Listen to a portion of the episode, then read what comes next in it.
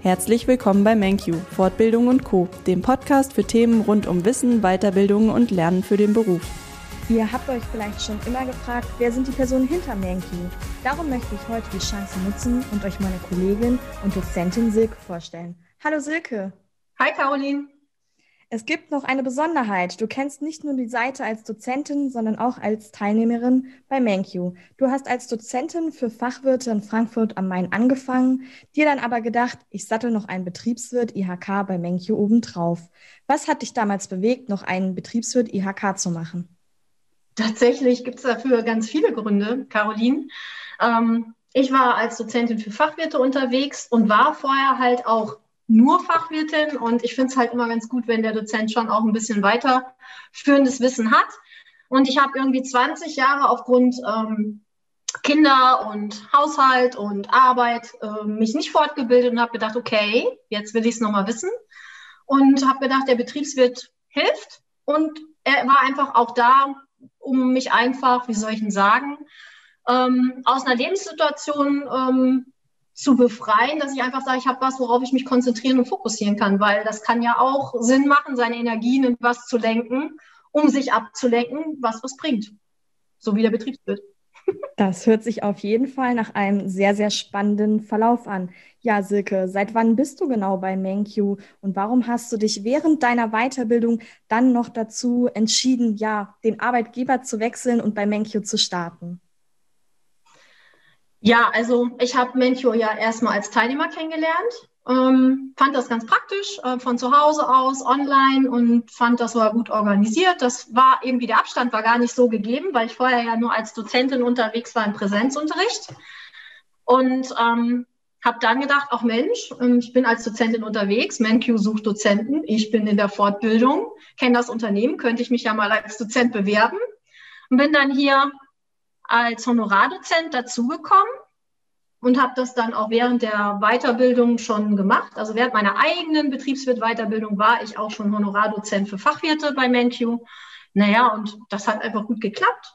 Die Chemie hat gestimmt und dann habe ich gedacht, okay, wenn ich gern, äh, also wie soll ich sagen, wenn ich jetzt wann dann, das ist das Erste und dann lieber ganz, also ich, ich habe mich einfach schon immer gerne im Dozieren gesehen. Das war immer mein Hobby. Neben meinem normalen Beruf war das immer mein Hobby mit Leidenschaft. Ich bin 80 Kilometer zum Unterrichten gefahren. Da habe ich gedacht, okay, jetzt mache ich mein Hobby zum Beruf.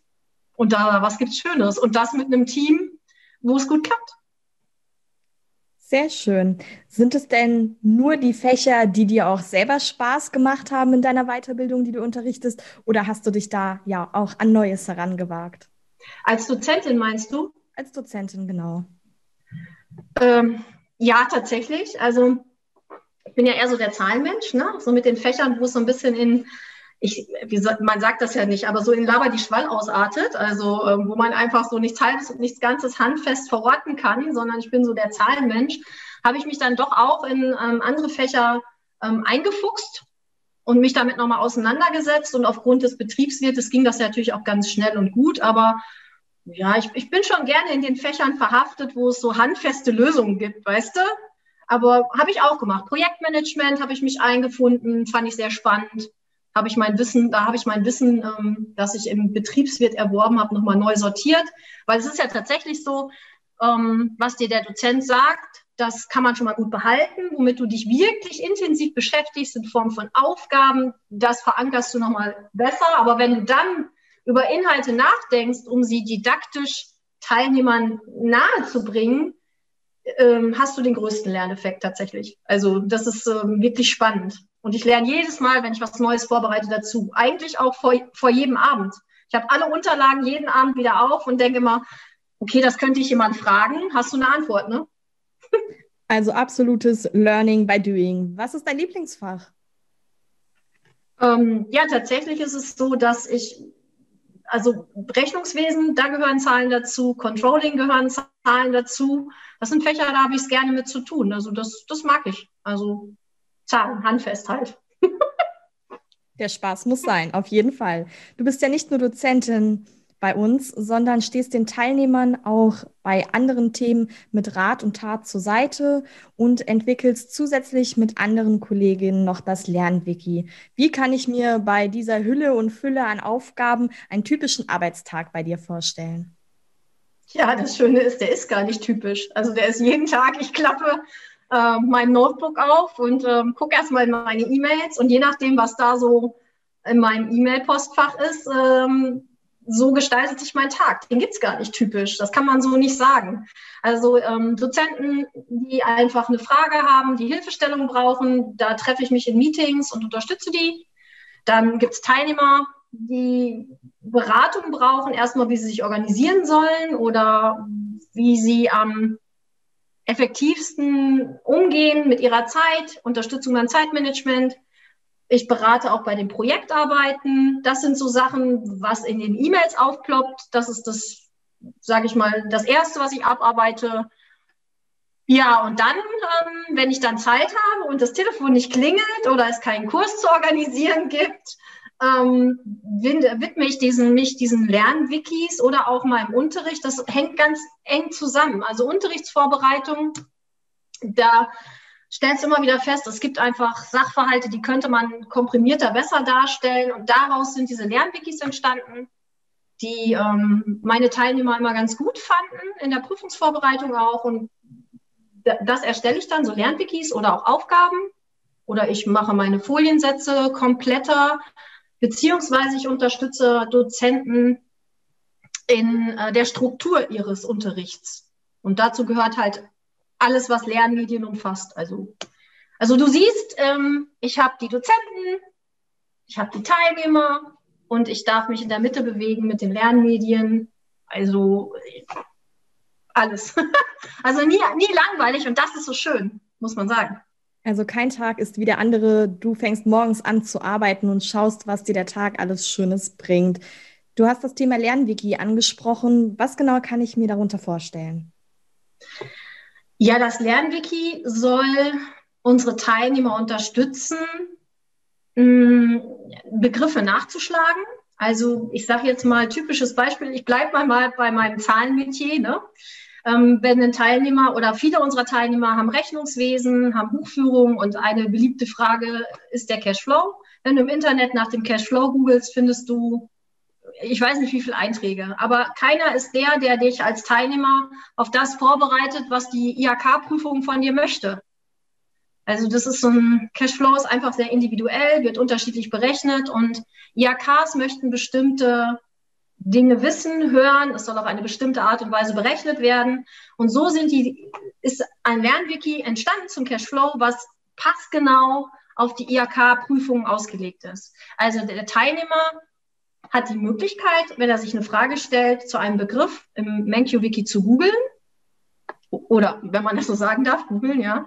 Und ähm, findet dann ähm, hoffentlich einen Begriff und ist dann in der Lage, mit diesem Wiki seine Fragestellung oder die Fragestellung der IHK zu beantworten. Und das Wiki wächst ja noch. Also wir sind ja erst am Anfang. Es gibt auch Begriffe, die man noch nicht findet. Aber da kann ja auch jeder Teilnehmer seine Te Themenwünsche einreichen. Das würde uns auch helfen. Ha habe ich so erklärt, dass du verstanden hast oder war ich zu weit? Ja, nein, alles gut. Ich habe es soweit verstanden. Das ist eine tolle Sache. Also unseren Teilnehmern wird da ganz, ganz viel Input geliefert, sodass sie wirklich immer ihre Fragen platzieren können, Ideen und Wünsche präsentieren.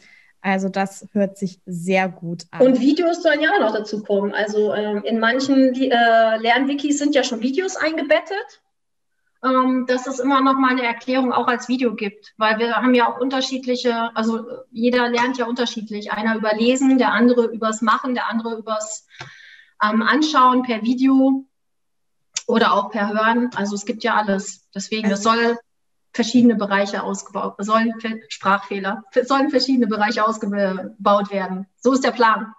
Also für alle Lerntypen ist gesorgt. Ja, welche der ganzen Aufgaben bereitet dir denn den meisten Spaß? Ja, gute Frage. Auch das ist tatsächlich so. Ich bin echt jemand, der seine Aufgaben nicht mehr gut macht, wenn er immer das Gleiche macht.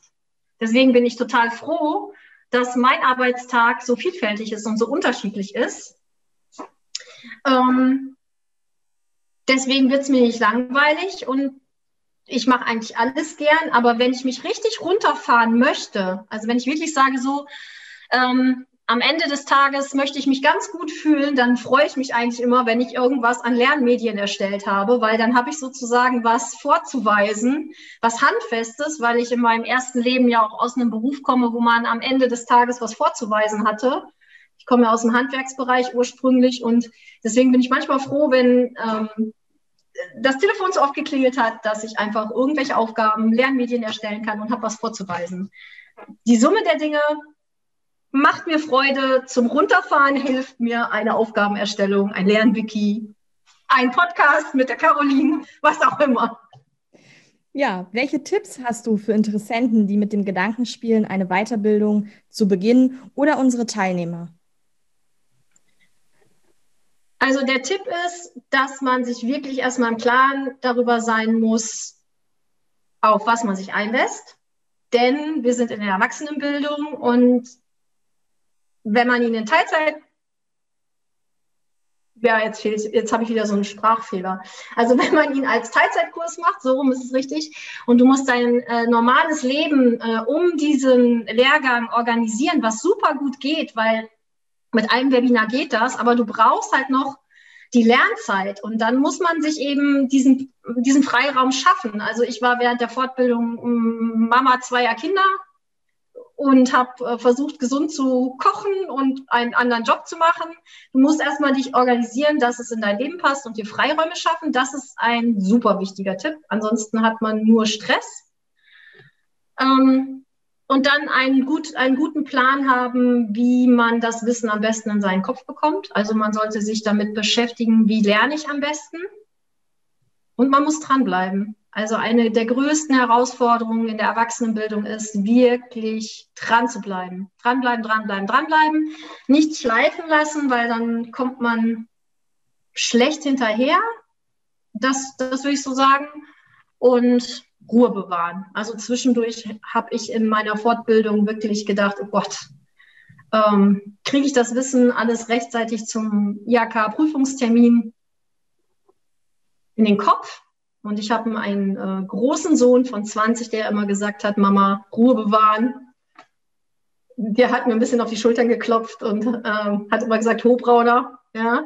Und somit war das ähm, auch hilfreich. Also Zeitmanagement ist super wichtig. Man muss sich bewusst sein, dass es zeitintensiv ist und somit muss man seine Zeit gut managen. Ruhe bewahren und fokussiert bleiben und schön dranbleiben, tatsächlich. Das, ja. also das ist ja, das ist das Entscheidende. Perfekt, aber der Erfolg gibt dir, Silke, ja auf jeden Fall recht. Du warst erfolgreich, du hast deinen Betriebswirt EHK sehr, sehr gut abgeschlossen und ihr seht, alles ist möglich, wenn man nur will. Vielen Dank, Silke. Ja, danke, Caroline.